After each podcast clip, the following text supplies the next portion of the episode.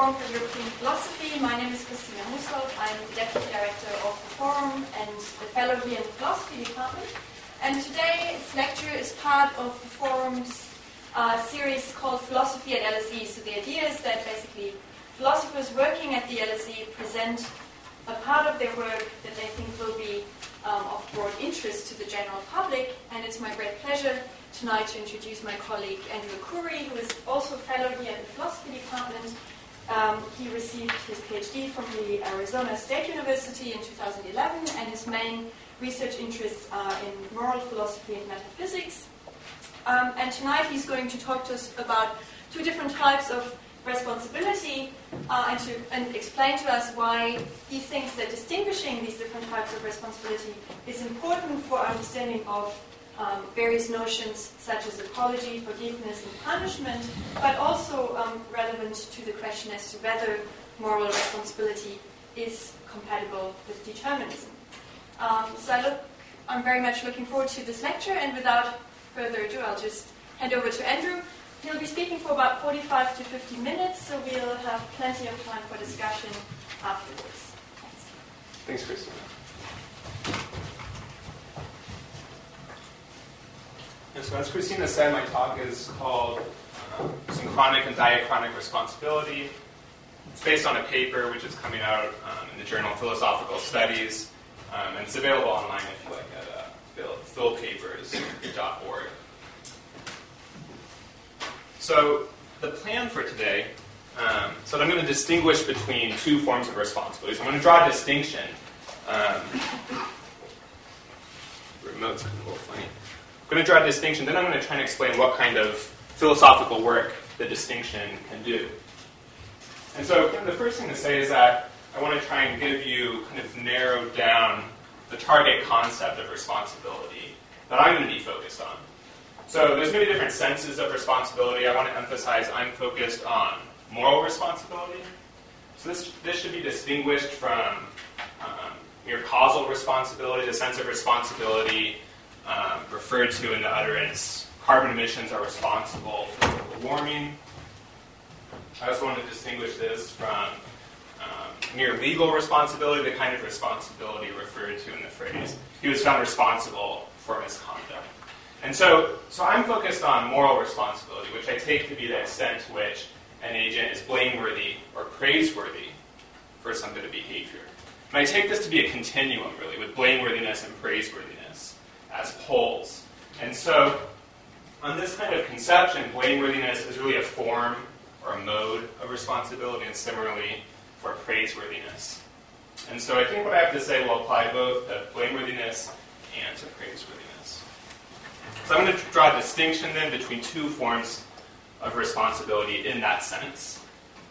Then I'm going to try and explain um, the way in which this distinction is relevant to the concepts of apology forgiveness, and punishment. I'll say a bit about that. And then I'll try and tie this into the debate over whether moral responsibility is compatible or incompatible with causal determinism. And in a sense, this is really just a question of um, whether free will is compatible with determinism or even, kind of more broadly speaking, a naturalistic understanding of the universe. Okay. So here's, here's the distinction. Here's, it's just is what I take it to be. So synchronic responsibility is the extent to which some agent S is responsible at time t1 for some act x that occurs at t1. Diachronic responsibility is the extent to which some agent S is responsible at some later time t2 for some act x that occurs at t1. Clear? So, so here's the, here's the basic idea, right? So Synchronic responsibility concerns the extent to which one's blameworthy or praiseworthy for an action at the time the action occurs. And diachronic responsibility kind of concerns the transfer of responsibility through time to some later time. So, diachronic responsibility concerns the extent to which we are blameworthy or praiseworthy for something that happened in the past. Right? The extent to which we're blameworthy now for something that happened, say, a year ago. So that's what the distinction is between uh, synchronic and diachronic responsibility. So here's an example that hopefully will kind of make this idea intuitive, and I, I hope it will kind of suggest that this is a real phenomenon of our kind of moral lives that I'm describing rather than just kind of stipulating something um, into existence. Okay.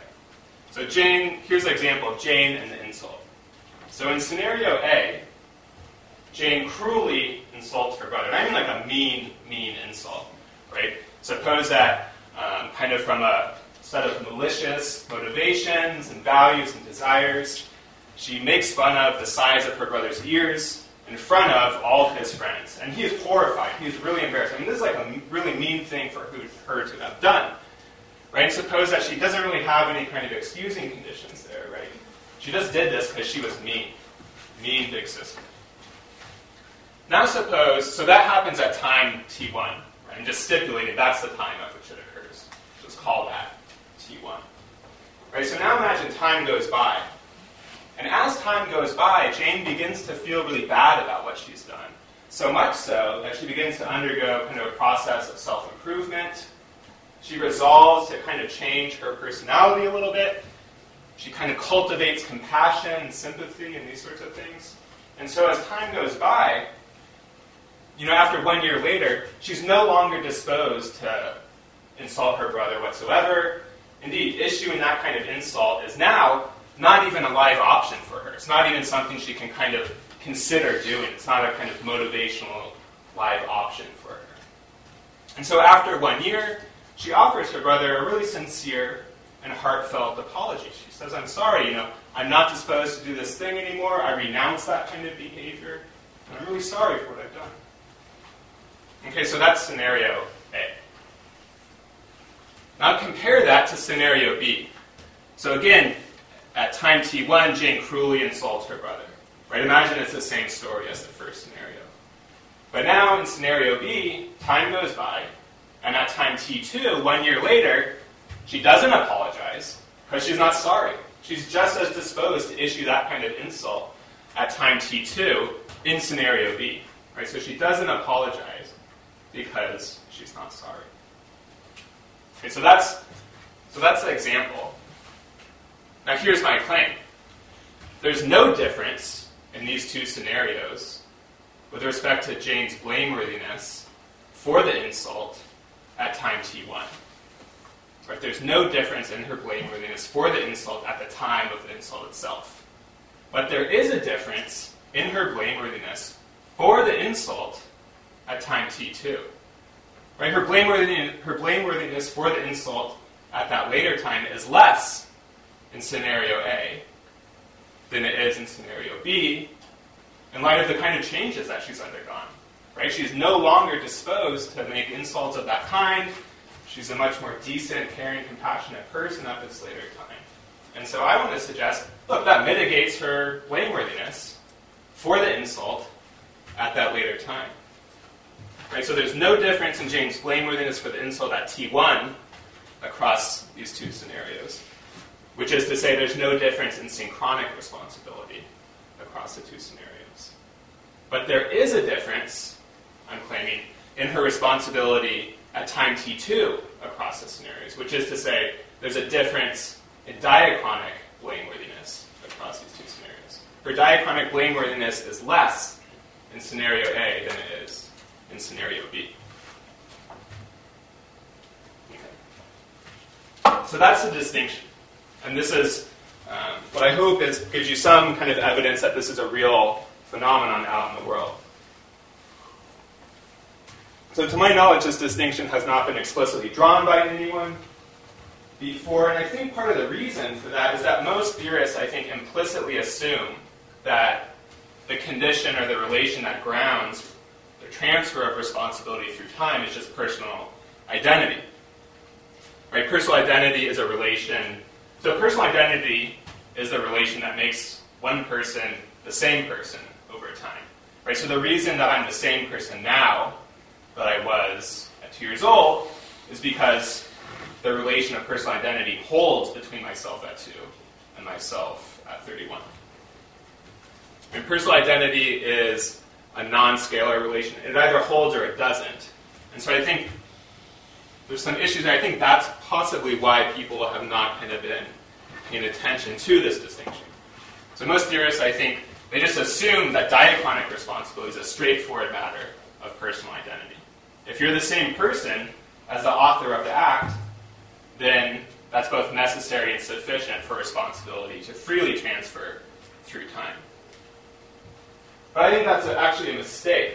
I think that this relation of personal identity is in fact neither necessary nor sufficient for responsibility to freely transfer through time. And so I'll give you two examples in order to try and establish this claim. Right? I'll try and give you an example in which um, personal identity does not hold, but I'll claim responsibility does transfer through time. And similarly, I'll try and give you an example in which personal identity does hold between two periods of time, but in which responsibility does not transfer seamlessly. Okay. So some of you, so this is kind of a sci-fi type example. Some people might object to it on that kind of grounds. I think that it's okay if this is kind of not um, doesn't seem scientifically feasible, so long as it's kind of conceptually possible. I think that's the only thing that I need in order to establish this kind of claim. So some of you may have heard about these kinds of fission cases. Those of you who are familiar with the personal identity literature. Right, so imagine that surgeons transplant, imagine that you get in a car accident or something along these lines, and your body is um, horribly mangled. But there's this new kind of neurosurgery technique according to which surgeons can remove your brain and put it into an empty headed body. Right? So suppose that happens, and the question is, do you survive? Does this new entity who has your brain but another person's body, is that you? Or is this someone else who just has a new brain? And I think it's, it's intuitive for a lot of people that um, you would survive, that this would amount to kind of a body transplant as opposed to a brain transplant. Right, but now suppose that, again, you get in a kind of car accident, and your body is mangled in a certain kind of way, and surgeons remove your brain, but this time they split it. They cut the connections between the two hemispheres and just stipulate an example that these two hemispheres of your brain are functional duplicates of each other. Then they're placed into two resulting bodies, empty headed bodies. So the resulting people will share your current psychology, right? They'll share all your beliefs, all your, all your, all your desires, all your memories, all your values, and they'll both claim to be you, right, in virtue of sharing this psychology. Now the question is do you survive? Do you survive this operation? This is a really hard question that raises a lot of tough issues about the nature of personal identity. Right? One option is that um, you survive as one of the two resulting beings, but it seems that whether you're one or the other is just going to be completely arbitrary. Neither of the resulting um, persons has any greater claim on being you than the other. Right? Another option is to say you don't survive. That can seem a little unpalatable because, right, if it was just if there was just one resulting person, then we'd be inclined to say that you would survive. So how could a double success be a failure? Right? This is death. This idea that you um, get death by competition. But the crucial part for our purposes here is that it's impossible that you're personally identical with both of the resulting beings. Right? Because personal identity is a transitive relation. So if you're identical with both the resulting beings, then both the resulting beings have to be identical with each other because personal identity is a transitive relation. But that would be impossible because these two resulting people occupy different spaces at you know, a single given time. Identity is a one-one relation rather than one many. Okay, so that's that's just what fission is, right? So some of this stuff might be a little confusing. That's okay for the present purposes. Right, but so fission involves removing one person's brain, splitting it, putting it into two resulting bodies. Psychology is continuous across this operation. Right, so now consider this example. Jack brutally murders Charles, and then he voluntarily undergoes fission in order to confuse the police. All right, so imagine this happens, right? Jack commits some bad crime, and then he's like, I'm going to really throw the police off my case. And he goes to this kind of uh, black market fission surgery operation, undergoes fission, there's two resulting people. Both of them have memories of murdering Charles. Right? Both of them celebrate, they carry out Jack's pre fission intention to celebrate his getting away with it after, after they undergo fission. Right? So they have all these same, they have the same values, they have the same memories, they have the same beliefs as Jack prior to undergoing fission. Right, so now the question is, are the resulting people blameworthy for the murder? And I think the answer is, yeah, they are. And I think this becomes more plausible when we kind of vividly imagine the phenomenology of the resulting people, right? They're both going to be psychologically continuous with Jack. They have the same intentions, the same beliefs, the same desires. And I mean, think of their think of what it'd feel like from that perspective. They kind of feel like, yeah, I got away with it. This is great. Right? Assuming they don't get caught. But I don't think that that's kind of a mitigating or exculpating consideration, right? It's not as if just the fact that they split into two different people, that doesn't seem to me to get them off the hook at all, right? It seems like blameworthiness does transfer through through this case. Right? And so this is nicely kind of put forward by David Wiggins. He says a malefactor could, could hardly evade responsibility by contriving his own fission. Right? Think about, think about whether this would be a good way to get off the hook for the bad things that you do by making two of you. And that would seem to aggravate things rather than to make them better. So here's kind of the upshot here. So Jack can't be identical with both of the fission products. But arguably, both fission products are responsible, are blameworthy for the murder of Charles. So here we have a case with responsibility without personal identity, arguably. And so personal identity is not necessary for responsibility to freely transfer through time. Which is to say, personal identity is not necessary for diachronic responsibility to be equal to synchronic responsibility for the same app. Now, some of this stuff depends on some some people might kind of object to this fission case, and they might. I don't know if there's any of you in the audience who are inclined to do this, but they might appeal to what's called four-dimensionalism in order to kind of escape this worry. For those people, if there are any of you here, I just kind of want to say bracket off your concerns. Maybe we can talk about them during discussion, but for my purposes, really the crucial claim is that per- personal identity is not sufficient for um, responsibility to freely transfer through time. Okay. So how do we establish that kind of claim? Well, I think we already have. I think we already have established the idea that personal identity is not enough for one's diachronic responsibility to be equal to one's synchronic responsibility. I think that's shown by this case of Jane and the insult. Right? There's no funny stuff involving personal identity in that example. Right? That's just a normal case of someone insulting her brother, then changing in kind of certain ways, right? Becoming a better person. I don't I think these are in no way fanciful.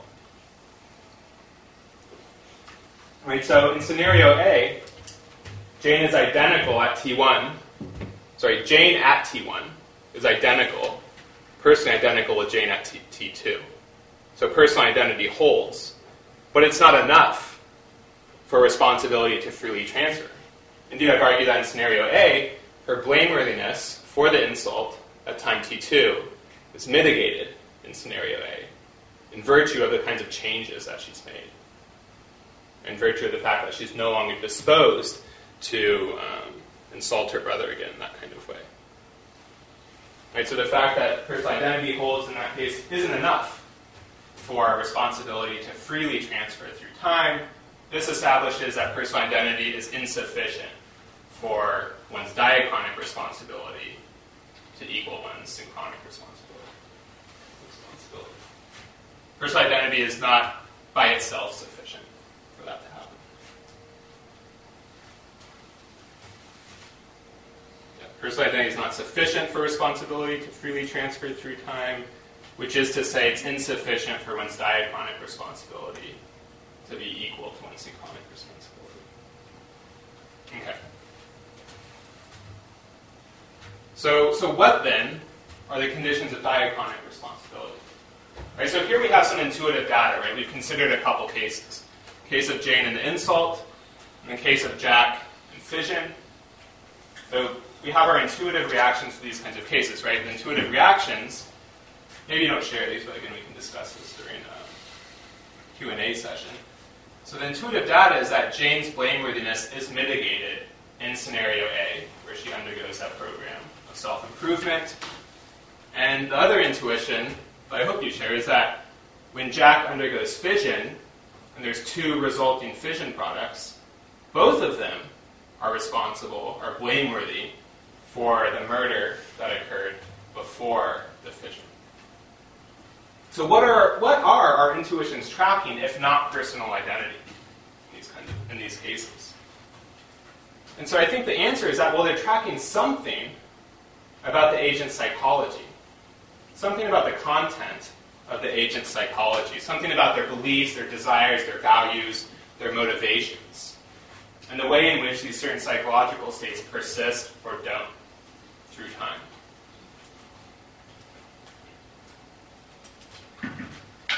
So, and here's a little preview. So, I think that this notion of psychological connectedness is exactly what grounds the conditions of diachronic responsibility. So, what is this notion of psychological connectedness? Well, perhaps not entirely illuminatingly, psychological connectedness concerns the holding of direct psychological connections across time. Well, what are these psychological connections then? Well, here's, here's kind of an example. So, memory and experience take this to be an experience of some event and a memory of some event. So, these are two kind of psychological um, states. And they can be directly connected. Here's what happens when they're directly connected. When the memory is a memory of this very experience, thereby they share a certain kind of psychological content. And when there's a causal relation between them of the right sort when the experience itself caused the memory. Right, so right now I have a memory of having a dinosaur birthday party when I was five years old. So I have a memory of this experience. This memory is directly connected to the psychological experience itself in virtue of the fact that they share content. Right? My memory is of the same sort of thing that the experience was of, and the experience itself caused the memory. Are, so they're psychologically connected. Right, but that's just one example of psychological connectedness, and there's many other forms that psychological connectedness can take. So Derek Parfit puts it like this one such connection is that which holds between an intention and the later act in which this intention is carried out. Other such direct connections are those which hold when a belief or a desire or any other psychological feature continues to be had. So psychological connectedness is really just an account of um, the persistence conditions for certain psychological features. And as I said, two psychological states are connected to the degree that they're similar and causally related. Causally related in the right kind of way. And so those of you who Again, if there are any out there who are familiar with the literature on personal identity, may have heard of this distinction between psychological connectedness and psychological continuity.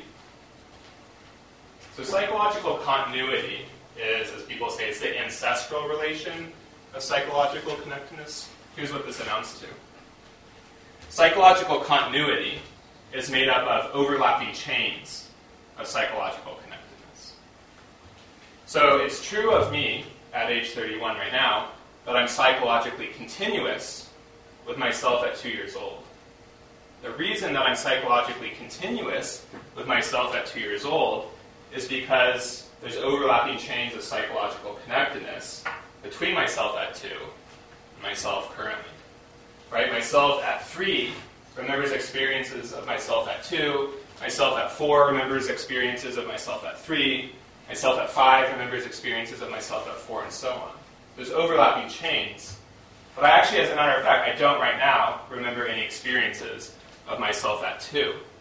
And so, to that extent, I'm not psychologically connected to myself at two, though I am psychologically continuous with myself at two. And so, the claim that I want to emphasize here is that I think that diachronic responsibility is completely a matter of psychological connectedness and not a matter of psychological continuity.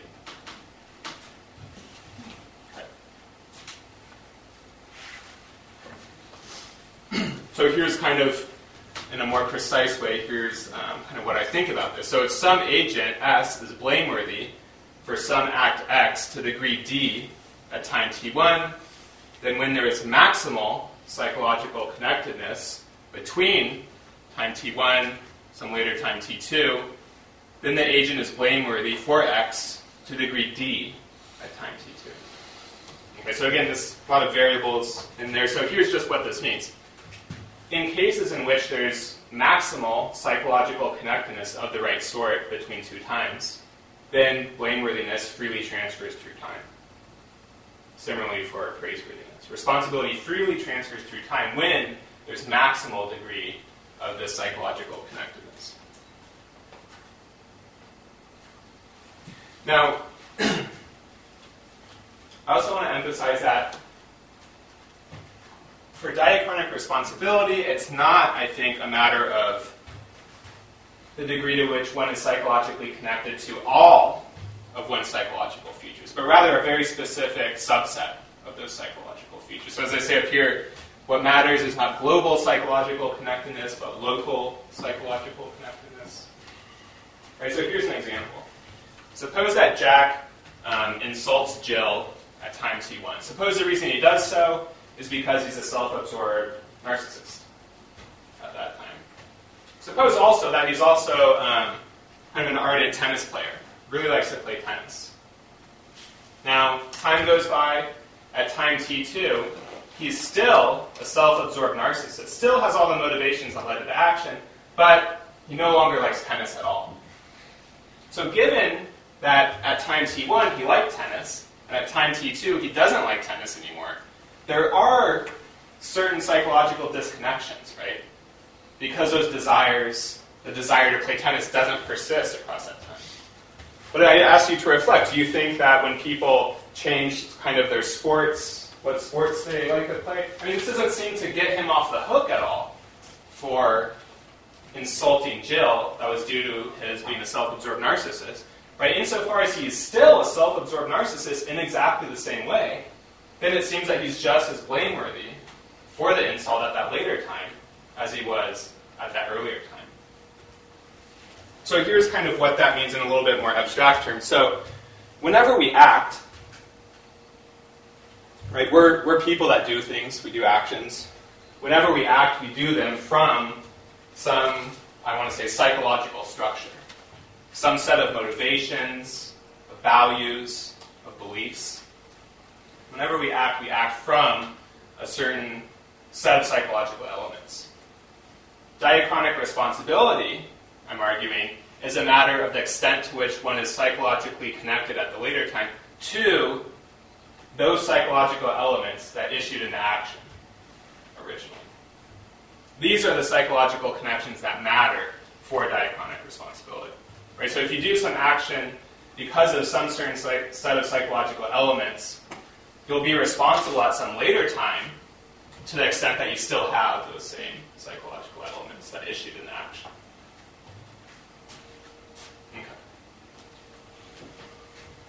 So again, I mean, some of this might seem a little bit abstract. I'm not sure how much it connects to reality. Um, I think it does connect to reality. I think that, I mean, descriptions of moral responsibility would be much more straightforward if synchronic responsibility always lined up. Sorry, if diachronic responsibility kind of always lined up with synchronic responsibility. But I think that cases in which DR, diachronic responsibility, comes apart from SR, synchronic responsibility. I think they're common, but I also think they're troubling. I think they elicit in us kind of conflict and tension. And I think that's nicely illustrated um, by. My video to play? I was hoping that would play. Fortunately, I have a backup. By. Um, certain characters, especially rehabilitated criminals. So, some of you may have seen the film The Shawshank Redemption. So in that movie, um, it's a great movie. I think you should see it if you haven't seen it. In that movie, um, there's a character named Red who's played by Morgan Freeman, and he's incarcerated because he's a murderer. He committed a murder when he was a teenager. But the film takes place much later when he's an aging man, and he's served 40 years of a life sentence. And he strikes us kind of as one of the most kind, caring, and decent characters in the film. But he's a murderer at the same time. I mean, how do we reconcile these different kind of evaluations? And so after 40 years, he's up for yet another parole hearing, and the parole board member asks him if he feels that he's been rehabilitated. Here's what he says.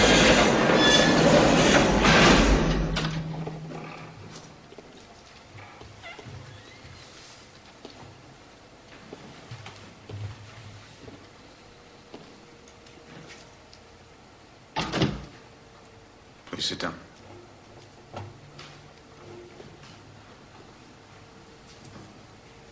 Ellis Boyd Redding. If I'll say you've served 40 years of a life sentence. You feel you've been rehabilitated? Rehabilitated? Well, now let me see. You know, I don't have any idea what that means.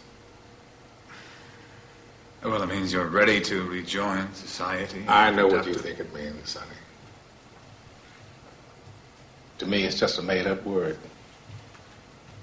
A politician's word, so that young fellows like yourself can wear a suit and a tie and have a job.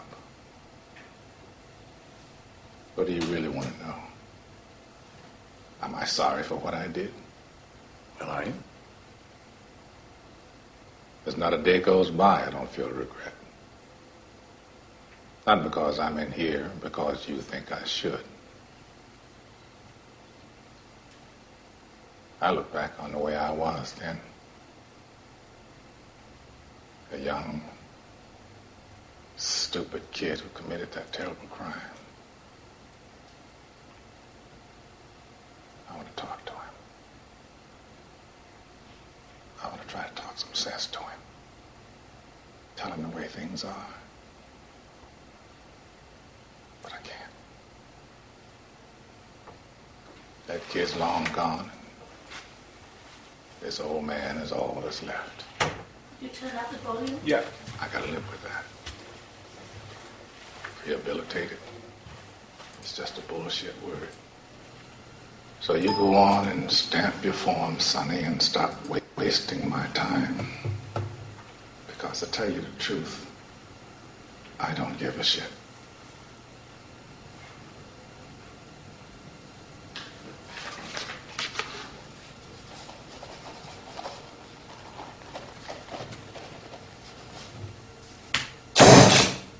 And his parole is approved.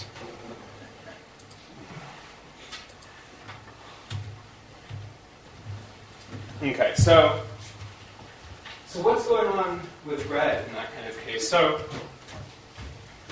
I mean, so I think that these cases are common, and I think they elicit in, in us conflict and tension.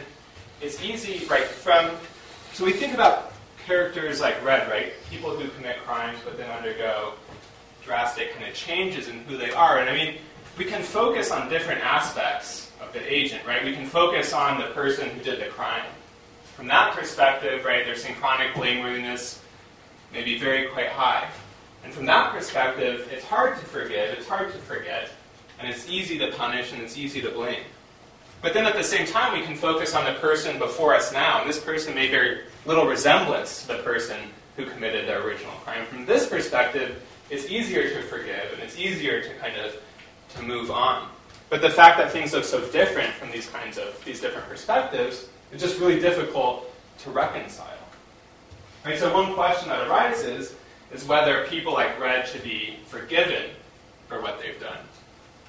And so I think it's plausible to think that whether someone should be forgiven for some past bad act um, is a matter of the degree to which and the way in which she's diachronically responsible for that past act. Right? So, to the extent that red no longer is psychologically connected to the certain psychological elements that led to the murder in the first place, then he's not diachronically responsible for the murder and hence ought to be forgiven for the murder.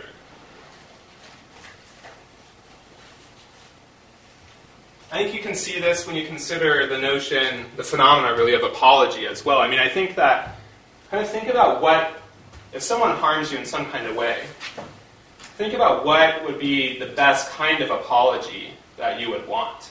Mean, I think when we offer apologies, one of the things we're often doing is expressing or representing that we're no longer psychologically connected to the motivations, and values, and desires and beliefs that led to that bad action in the first place. Right? So to apologize is at least in part to kind of renounce the act. It's to take a new kind of evaluative stance towards that thing. I think it's also often um, an expression that one's no longer disposed to do that sort of thing. Where these are expressions or representations. They might be false, right? It might not be a genuine apology. But I think that um, when one actually is the way one's representing oneself to be, which is to say, um, when to, to actually be sorry involves being relevantly disconnected from those psychological elements. And then finally, I think that this distinction between SR and DR, between synchronic responsibility and diachronic responsibility, is also relevant to the notion of punishment. Right, so traditional kind of retributive, retributive uh, theories of punishment attempt to justify punishment in virtue of the agent's synchronic responsibility. Right, the agent, um, the extent to which an agent should be punished is completely determined by the extent to which the agent is responsible for the crime at the time of the crime. Right, so these kinds of theories, one of the advantages that they have is that they're able to preserve the presumed kind of backward-looking features of our punishment-related related practices, and that they're essentially reactive. Right, but one problem with these kinds of theories is that is illustrated really by characters like Red, the rehabilitated criminal. Right, it can seem cruel and pointless to continue to punish a completely rehabilitated criminal, even if the original crime was quite severe. So instead of the, re- the retributivist approach, some people kind of favor a rehabilitative approach to punishment, in which the kind of point or purpose of punishment is to kind of encourage a certain kind of psychological reshaping um, of the agent. And so this has the advantage that it's able to kind of escape the worries raised by characters like Red, but people object to it in virtue of the fact that it's kind of exclusively forward looking kind of consequentialist. Um, and so it's unable to kind of capture this idea that punishment is essentially a matter of desert. And furthermore, I mean, it allows for the possibility that the punishment itself could be much more severe than the crime, kind of illustrated in, for example, the film Clockwork Orange. And so I think that this distinction that I've drawn offers a novel kind of account of punishment, one that is essentially retributive, but in which the person's, the extent to which a person should be punished is not determined by what they were like at the time of the crime, but what they're like now, which is to say, is determined by their diachronic responsibility rather than their synchronic responsibility. And so I think that this kind of approach has some advantages and escapes some of the problems with the other kinds of approaches. So um, it's able to explain why it's pointless and kind of cruel to continue to punish a completely rehabilitated criminal but it's still able to account for a punishment in terms of desert. So I think that it has some of these kinds of advantages. I mean, obviously, I've just sketched a theory of punishment, extremely broad outline, so much more would need to be said to actually develop such a theory, but it suggests kind of an avenue along which this distinction has relevance.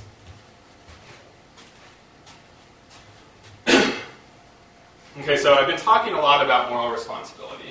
And for those of you who are familiar with some of these issues, you might be surprised that I haven't mentioned free will or haven't mentioned the threat of causal determinism. So I'll get into that a little bit right now. So, I mean, going back 2,500 years, people argue about whether responsibility, moral responsibility, is compatible or incompatible with determinism. Determinism is this idea that everything that happens kind of happens necessarily, given some initial state of the universe together with the laws of nature, so that there's only kind of one physically possible future. Right, so it seems, I mean, one way to frame the issue is that it seems like it's an open question whether determinism is in fact true or false currently. And people wonder what the implications would be for moral responsibility. So there's two kinds of characters in this debate. There's the compatibilist and the incompatibilist. The compatibilist says, yes, we could still be morally responsible for what we do, even if determinism is true.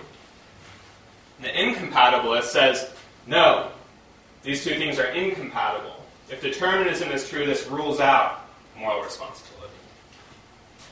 And so, kind of just to give you a little bit of a preview, I think that I like compatibilism. And I think that this distinction between synchronic and diachronic responsibility can be used as part of a strategy that the compatibilist can employ in responding to a certain kind of objection leveled by the incompatibilist. Right? So, I mean, for a lot of people, incompatibilism seems really natural, right? It seems like, well, if determinism is true, then we couldn't have done anything other than what we do. And so, yeah, that how can we really be responsible for what we do in a determined world?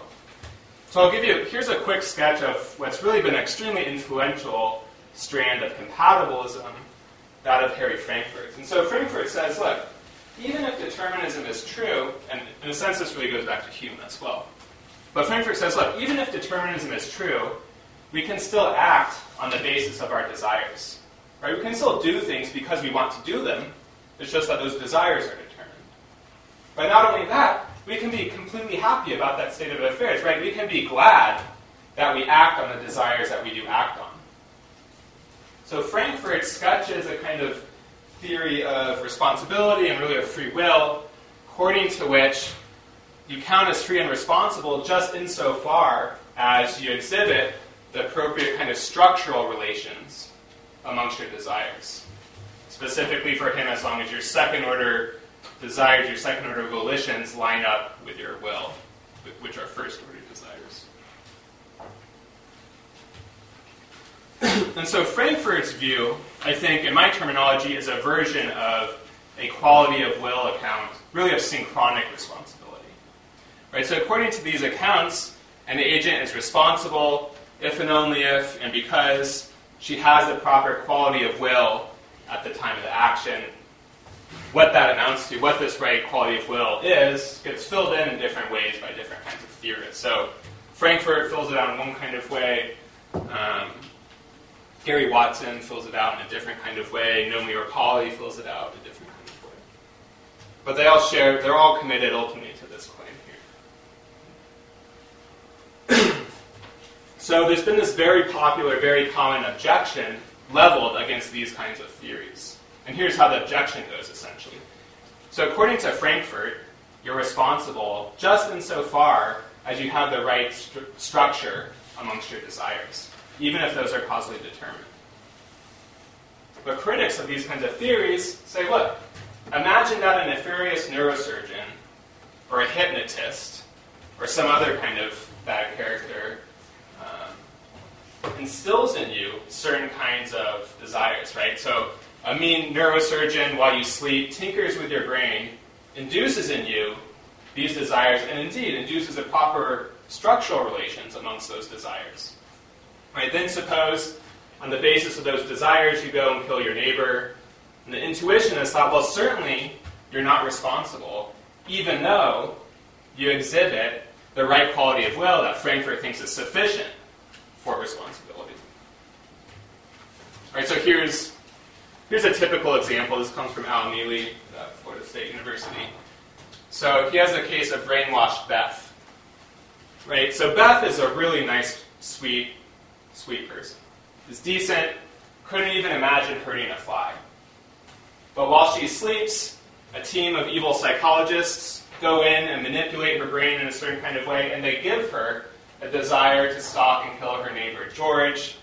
And indeed, they give her the right kind of structural features amongst her psychology, amongst her desires. So she wakes up with this new desire to stalk and kill her neighbor George. She's pleased with it. and She has the right structure amongst her desires. She identifies with this desire. And then she goes and kills her neighbor George. And in Mele's case, then immediately after, the manipulation itself is reversed. Right, so the question is, is she responsible? So the supposed intuitive data, I mean, the intuition that Mele is trying to um, bring out in you, when you kind of hear this case, is the intuition that, well, no, she's obviously not responsible for what she does as a result of this manipulation, even though she met all the conditions that Frankfurt could want for responsible agency. Right, so proponents of the manipulation cases argue that it's obvious that Beth is not responsible for murdering. This is, this is so um, even if the manipulation involves giving her the right quality of will, right, aligning her will with her second order desires. And so they conclude that quality of will accounts of synchronic responsibility are themselves mistaken.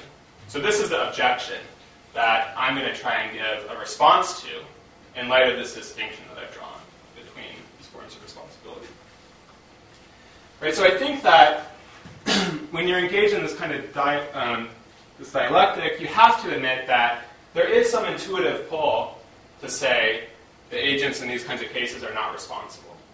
But as a quality of will theorist, I think all quality of will theorists are committed to the claim that some manipulations will result in responsible agency, that it's possible to be manipulated and then to be blameworthy for what you do as a result of that manipulation. Indeed, I actually think some compatibilists try and escape this kind of objection by offering um, a historical condition on responsibility. I think that's a mistake. I think ultimately all compatibilists are committed to the claim.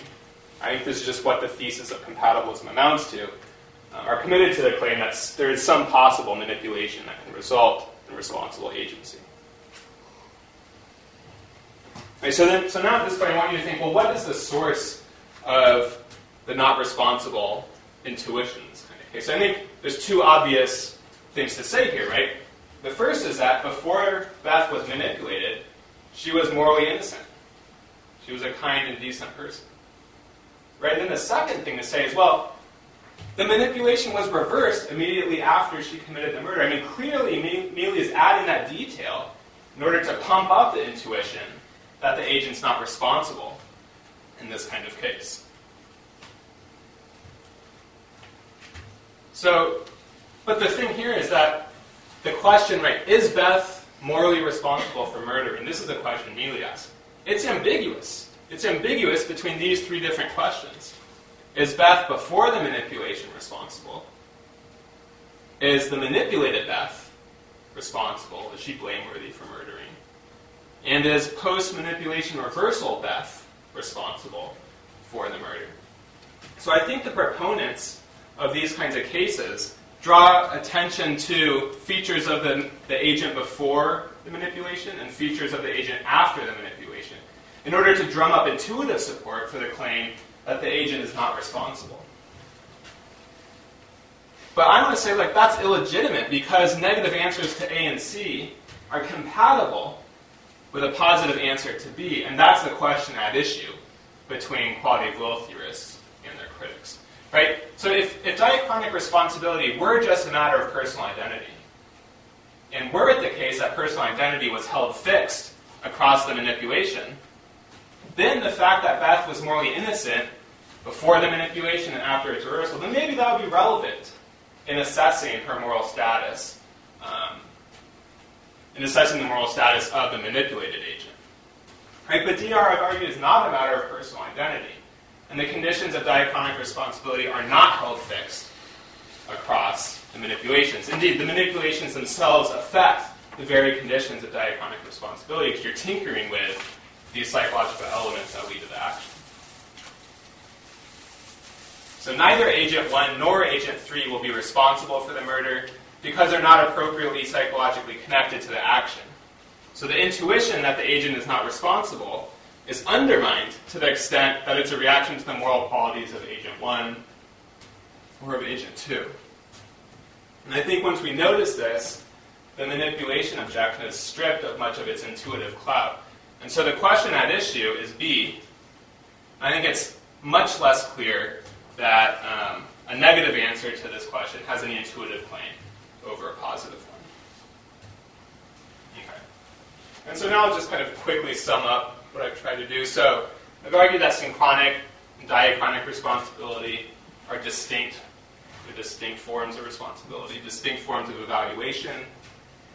There's many accounts of synchronic responsibility on the table, whether this requires libertarian free will, reasons responsiveness, alignment of one's will and one's second order volition, or some other kind of condition. But most theorists, I think, implicitly think that diachronic responsibility is a straightforward matter of personal identity. But I've argued this is mistaken. It's not a matter of personal identity. Instead, it's a matter of psychological connectedness. And I've argued that um, we can use this distinction in order to explain away the intuition generated in the manipulation cases. We can explain the not responsible intuition in these cases purely in terms of diachronic responsibility. And as such, these cases do not unproblematically shed light on the conditions of synchronic responsibility. And then finally, I've tried to explain how this distinction bears on the concepts of forgiveness, apology, and punishment. Um, indeed, I mean, I think this distinction, it's going to be relevant in any area in which responsibility for something that passed is relevant. So I think it has quite broad relevance. Thank you.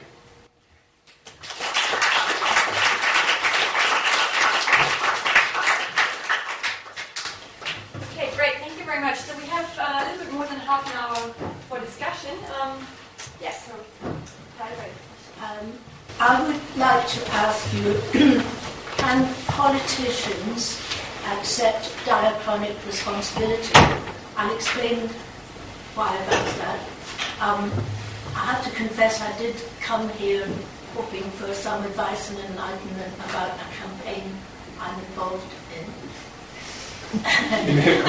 which is seeking an apology from the government yeah. uh, for past adoption practices yeah. when, as some people are aware, um, women uh, tended to be pressured, some would say forced, to give up their children because they weren't married. Yeah. And um, it's a very difficult campaign. Yeah. In Australia, it's got a lot further than you may have heard of Julia Gillard's apology in Australia quite recently. Um, our politicians, it's fallen on deaf ears pretty well, and their argument is this is all in the past, mm-hmm. nothing to do with us, we love you people, and anyway, you know, what we would an apology do, that, that's another question, right. I maintain it would help a lot. But their argument is it's, it's not their responsibility. Right. So I wonder, uh, I was a wee bit disappointed that you went into science fiction for your examples, so, because I think there's lots of practical things. I think there are, yeah. yeah. So, so that's an interesting case, right? So, question of whether, say, a government ought to apologize for some bad act that's occurred in the past. Um, so one thing that's interesting about those kinds of cases, for one thing, is that they involve um, collectives. So it's a question of collective responsibility. Now, I tend to think, uh, and you might you might not like this, but I tend to think that the conditions of diachronic responsibility that I've tried to kind of elucidate here tonight will apply in the case of collectives as well. So I think whether a collective ought to um, apologize for some past harm is going to turn on whether they're still diachronically responsible for that past harm. And so in the case of collectives, right, so in the case of individuals, we can speak of beliefs, desires, motivations, these sorts of things. And I think we can speak of these sorts of things with respect to collectives as well, right? So governments and corporations, right? Corporations have mission statements. I think these are an expression of the values that the corporation has. We can we can question whether they live up to those sorts of values through their actions or not. So, with respect to kind of political apology, I, what I'll say is, um, in a case where it's true that there, there are not the connections of the right sort over time, then that will mean that it would be inappropriate for the current political body to apologize for some past harm. But whether in fact that's actually the case in real life um, cases and real life examples, I think it's an open question. It may be that the kind of um, sexism, um, structural sexism, structural oppression that led to those bad acts in the first place are still present to a great deal in the current administration and current group. And I think that will ground, will ground um, their kind of blameworthiness for that past act and why an apology was really in order. Thank you. Oh, may I um, just mention that the campaign I'm talking about is called MA Movement for an Adoption Apology. If anybody's interested, we've got a website. Thank you. Good, yeah, excellent question. Um, yes. I'm just, just a bit confused about your, um, your reply because it seemed like you said the necessary condition for making an apology would be that you haven't changed, so that there was some kind of psychological connection, but then the apology would be false.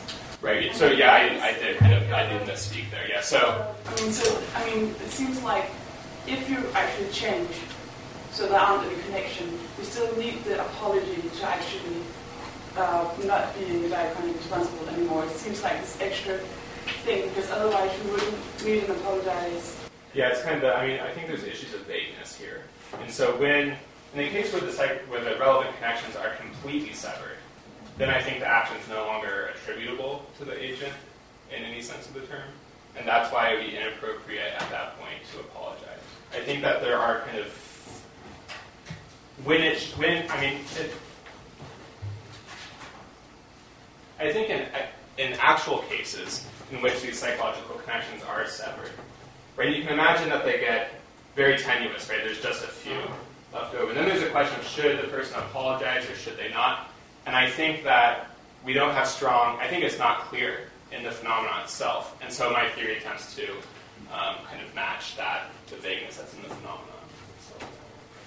Just think my intuition is that an apology is kind of your statement that you're not any longer connected. And if you don't make the explicit apology, then in some sense, even you have to assume that you're still connected and that you. Yeah, there might be interesting issues there with presumption of whether what the reasonable presumption is. I mean, I think it would be inappropriate to apologize for an act for which you are not diachronically responsible for whatsoever. Right? For example, it would be inappropriate for me to apologize for some act that you did in some past, right? Because I'm not, I, am not connected whatsoever to that kind of action. It's not attributable. To me. Yeah, but that's really interesting. It would seem to be related to the to the first question as well, right? That insofar as the government is not willing to issue the apology, um, can we presume that they're right? That might be evidence that they are connected. That they actually are connected and still act in well, That's what we're hoping to show. Yeah. right. Yeah. Very interesting. Yeah.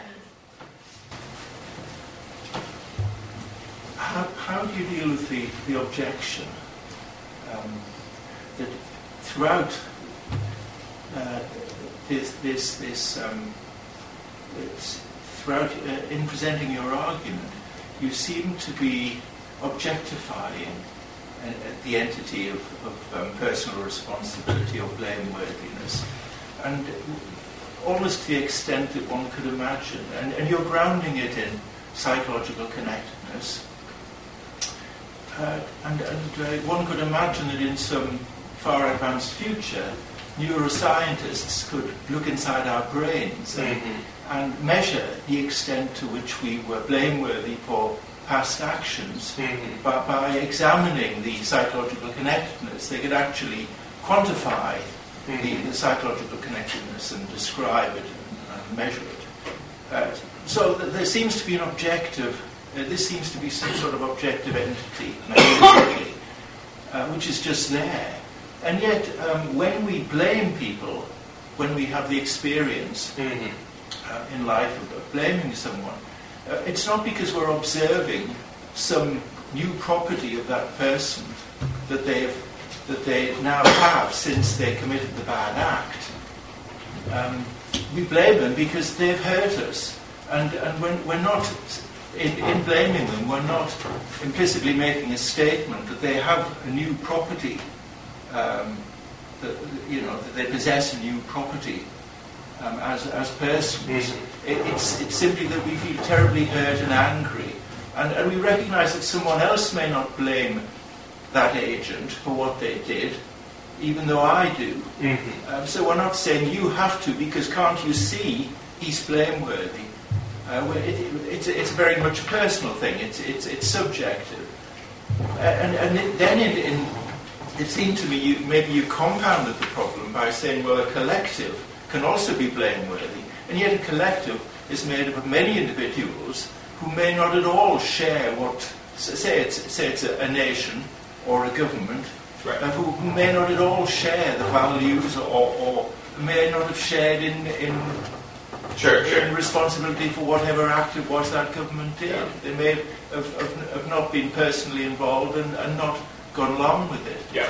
So, so, so, the stuff about collective responsibility. This is a paper that I'm currently working on, so this is a bit speculative. But here's what I want to say with respect to issues about collective responsibility. Is that one issue that you can think about in terms of diachronic responsibilities, whether a collective now is responsible for collective action in the past. So there we're only talking about collectives. We're not distributing that responsibility amongst the members. Now, in terms of the distribution, kind of what grounds the distribution of responsibility from a collective to the individual members. So one possibility, um, and I'll, I don't know if I fully will. Well, I'm not going to argue the point here. I'll just, I'll just assert it. You can see whether you think it's plausible or whether you think it's implausible. Is that the conditions um, under which it's appropriate to go from collective responsibility from responsibility of the collective to the individual members will concern the extent to which the members themselves are connected to um, the kind of elements that led to that bad act in the first place. So this will escape the worry that there's going to be members of the collective who kind of get don't get their fair share and that they get held accountable merely because of their membership. Okay. But then with respect to the kind of objective question about whether I'm assuming that there's kind of objective facts maybe about these sorts of things, I mean, so I, I do think that there are objective facts about blame. I mean, one thing about blame, we do blame people when we feel hurt. But we also admit that blame can be appropriate and it can be inappropriate. And so I think when we think about what it is that we're doing when we blame others, I mean, in my own case, when I blame people, um, or when I blame myself, or when I praise people, or whatever, I think that I'm representing them to be a certain kind of way. So I think to blame someone is to represent someone to have, say, fallen below certain moral expectations that we accept. You might think that, I mean, you can hold that those kind of are objectively grounded, or you can hold that it's kind of a matter of convention, that's relative to culture. Um, but there's going to be an objective fact whether, in fact, that person failed to meet that expectation or not. And that'll get um, kind of objective to some extent. That'll give you facts about blame, about the appropriate conditions for blame. Yeah, question in the back. Um, I was wondering how might you respond to the suggestion that um, the ideal example of an individual no longer possessing any diachronic responsibility would be an, act, an individual epitomizing Socrates' paradox that no one knowingly does wrong. Um, I mean, first of all, well, it just seems false to me that no one knowingly does wrong. I mean, that's a stretch of, I think, the notion of wrongness and the notion of knowing. I mean, I've done wrong things, and I know that I did them, and I freely did them. I mean, I think that, I mean, ultimately, I think that one of the paradigms of diachronic responsibility dwindling to nothing is when we die. Then we're not diachronically responsible for what we've done in the past because there is no psycho- there is no psychology that persists at that later time. That's an interesting point.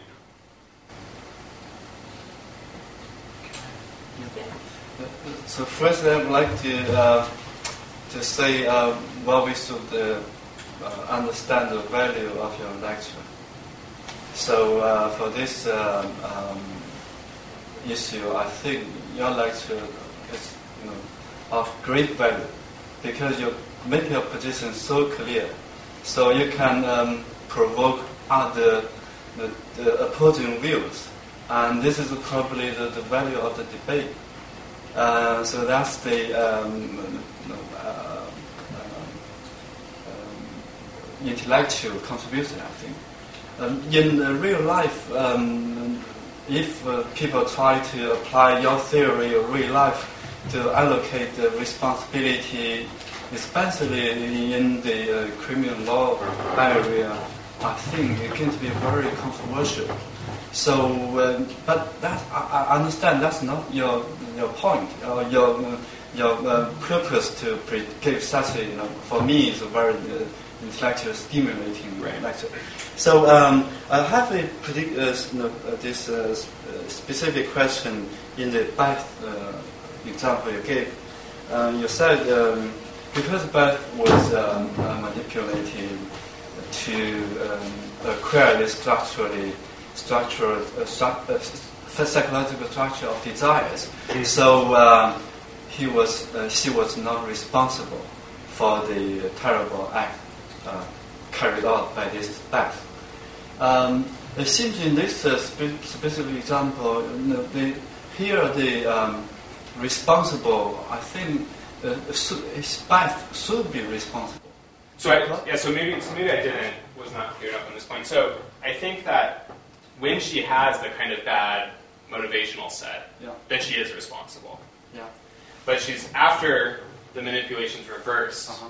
Then she's not going to be responsible Mhm. because the relevant psychological connections have been severed. And so I'm in that kind of example, I'm trying to explain. I think that in these manipulation cases, there is this intuitive pull to say the agent's not responsible. I'm trying to explain Here, the responsible understanding, my understanding of responsible it was this uh, you know, causal link. Someone died because of the Beth. The So, so I'm actually, This I'm actually thinking about But the responsible, but responsibility is in a legal concept. We still, from the legal concept, Beth still need to be confined, you know, um, uh, institutionalized, you know, so that other people won't suffer the uh, his terrible. You know, But if the manipulation is reversed, then she's not going to be disposed to do So those I sorts just of try to make this point. that There is Yeah, a, I mean, so there's this question of how, what is the relation between legal responsibility and moral responsibility? I mean, I tend to think that um, legal responsibility is actually parasitic upon moral responsibility. Um, must be more practical because you It must be more to practical, Avoid, I mean- avoid the f- Right. future you know, uh, crimes. right? There's And more, the there's more um, considerations that enter into legal responsibility than mere moral responsibility. And the real culprit are those you know, surgeons, right? The what? Terrible surgeons Yeah. who manipulate. Oh, so they can be blameworthy, right? I mean, one, one way that people try to respond to these examples is to say, oh, well, look, you know, the neurosurgeons, they're the blameworthy ones. Right? But there's plenty of blame to go around, I think.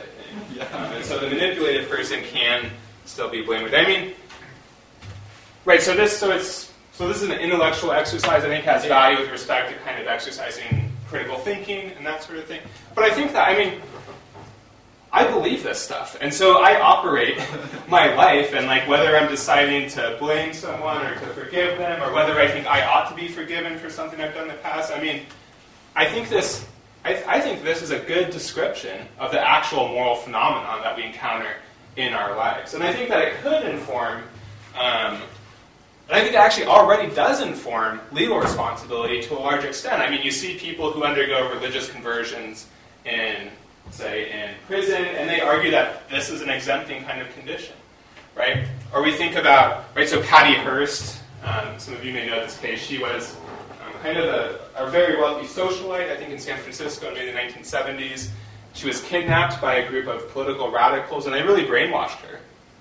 And as a result, she um, she helped them rob a bank. She was captured on video holding a machine gun robbing a bank. Um, and she was convicted of that crime. And I think that's adequately represented in this kind of conceptual picture that I'm offering. She was later pardoned, but that, I think, was explained by the kind of psychological deprogramming that occurred. So I think that this stuff is represented in both kind of our ordinary moral lives and in the legal. I'm sorry to be jumping in. I see the other questions, but I just wanted to follow up on that question because I'm wondering whether what you say about psychological connectedness doesn't, in the end, collapse you view into some sort of personal identity you after all, right? So, I mean, you say the person is not. So, I guess your view has perhaps the advantage over the personal identity view that you have you have different degrees Right. of connectedness and different degrees of responsibility, with the personal identity theorists maybe doesn't, right? Yeah. But when you say, well, you know, to the extent that Beth at time T2 when she's brainwashed, is it like um, not at all psychologically connected to Beth 1 at time Yeah. 1? She's not, you know, Beth 1 is not responsible for what Beth 2 does because psych- there's no psychological connection Right. literally between them because she's been brainwashed to Yeah. to such an extent. But then I'm wondering, how is that different from just saying, well, she's become a different person due to the brainwashing? So I think that the reason that we think personal identity is relevant in these kinds of cases because it often implies psychological connectedness. Mm-hmm. I tend to agree with Parfit here that identity itself just doesn't matter at all. What matters is psychological connectedness, at least in the kind of normative realm, the realm of anticipation, survival, responsibility. Okay, great. So, yes, Right. So I, I, I think your argument or the way of looking at it is very interesting and very clear and, and quite useful. And I wondered if you'd also explore, because to some extent, when you sit, when you talk about it, it's really intuitive. But, and to sort of simplify it, to, it's basically saying, well, to some extent, if they would do it again now, they're still responsible for what they did before. And I wonder if we would apply, have you explored the praiseworthy side of this? So does the same thing apply? And do we sort of as intuitively think about it? So if now we would say somebody did something a long time ago that they were really praised for, a year later, would we feel like we should take away that praise if we don't think they would do it again now? Yeah, it's interesting. I mean, praise often can seem to be. I mean, I think psychologically people are much more willing to blame others than they are to praise people. so I think that that might be played into this. That there's some level of asymmetry going on. But I think it would apply to praiseworthiness, at least if you understand praiseworthiness in the right, in a certain kind of way. So if someone is praiseworthy, then this means they exhibit kind of admirable character traits that gives us reasons to interact with them in a certain kind of way. And I think that those kinds of reasons that I think are really what praiseworthiness and blameworthiness is really about. I mean, the, one way to frame this issue is in terms of what kind of reasons we have to interact with this person in certain kinds of ways. And so those reasons will persist so long as the right psychological structure persists through time. Now, of course, it may be right that someone, right, someone um, saves a child drowning in the pond, and we give them a reward and we praise them, right? I don't think that we should be continually doing this, um, you know, years down the line. But we still have reason to admire their good quality as well. Yeah. I just wondered if you'd actually sort of explored the other side of it in your. Yeah, I mean, so I think it's going to apply symmetrically ultimately. You do. Yeah. Uh, somehow I do not quite agree Oh. with. Uh, Yeah, go ahead. oh, sorry, sorry. there was there's someone behind you, but yeah, go ahead and do Oh, your sorry. next. Uh, uh, somehow I, I do not quite agree with Parfit's claim because um, because he seems to argue that it is possible for us to bracket personal i- i- identity from taking account the uh, moral responsibility and tries to go back to the psychological practice alone. And my, my, my question is um, whether it it is possible for us to totally bracketing um, personal identity such that uh, the psychological connectedness can be fully relevant, I mean morally relevant Yeah. for us Yeah. to, to judge.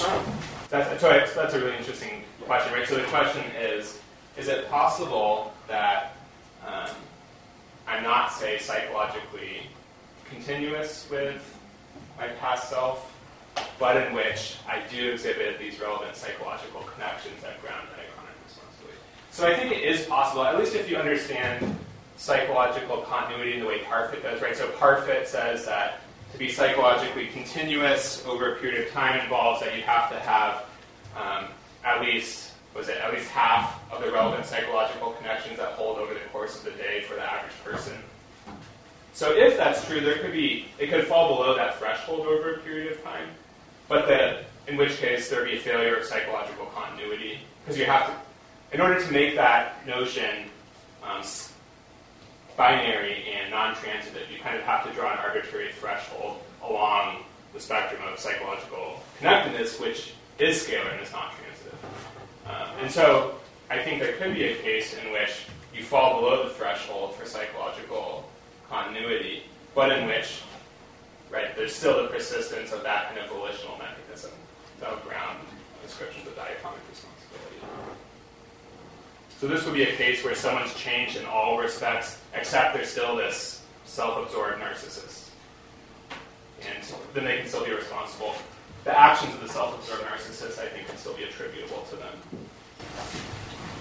So I think uh, in this case, uh, the person may have to take it as kind of a, a secret or a hidden assumption to the psychological connectedness, such that uh, you can uh, so such that we can um, understand the moral responsibility, uh, morally, not, not, not merely psychologically. So uh, can you just endorse this kind of a hidden assumption behind? Well, actually, I mean, I, I, think that we don't need to talk about identity whatsoever. I don't think that identity, I think we can speak about everything that matters normatively just in terms of psychological connectedness, and we can just throw out all talk about identity. How uh, do you think there's a necessary connection between psychological connectedness and psychological continuity? And is there necessarily, necessarily have to be some psychological continuity to have some psychological say in the Beth example, if uh, the psychologist had implanted the exact volitions and desires of a criminal who in the past is now dead, in the past murdered someone, and those volitions and desires are what led her to kill her mm-hmm. do you think in that moment you were justified to punish Beth being diachronically responsible for the criminal's previous crimes? Can you, can you tell me that case? In a broad sense, could we implant a psychological connectedness to a previous criminal, to the say Hitler, and punish him this personality in a new body retrospectively for his crimes before? Yeah, so my short answer is yes, I mean, this would be a weird, this is going to be a weird case, but I mean, what it would essentially involve, I think, is um, bringing back Hitler in relevant respects, which would be bad. But yeah, I mean, I think that the person would be punished. I mean, if you think about what we care about when we're thinking about responsibility and we're trying to navigate the interpersonal landscape, I think that you'll still have everything that matters there, right? You have someone with really crummy motivations who really takes joy in causing pain to other people. That's going to give me reason to steer clear from them. It's going to give me reason to censure them in certain kinds of ways. It's going to give me reason to kind of take a certain kind of normative stance towards them. I think that these are the things that I'm not playing. Okay, good. I think you were next. Thank you. Yeah, um, yeah. I, am not convinced that what you're presenting is two different kinds of moral responsibility isn't actually the difference, or at least you're trading the difference between moral responsibility and what you might be called punishment worthiness. Okay, good point. Uh, and, and uh, moral responsibility is a precondition and a consideration in assigning right. punishment worthiness, but they're not the same thing. And the punishment worthiness isn't a form of moral responsibility. Do you follow that? I do follow. So, right, so some people have put this kind of objection towards me in which they say something along the lines of, look, when, um, so you can take the Jane case in scenario A, where she undergoes a program of self improvement, um, though the action is um, right, so the action she's responsible for the action.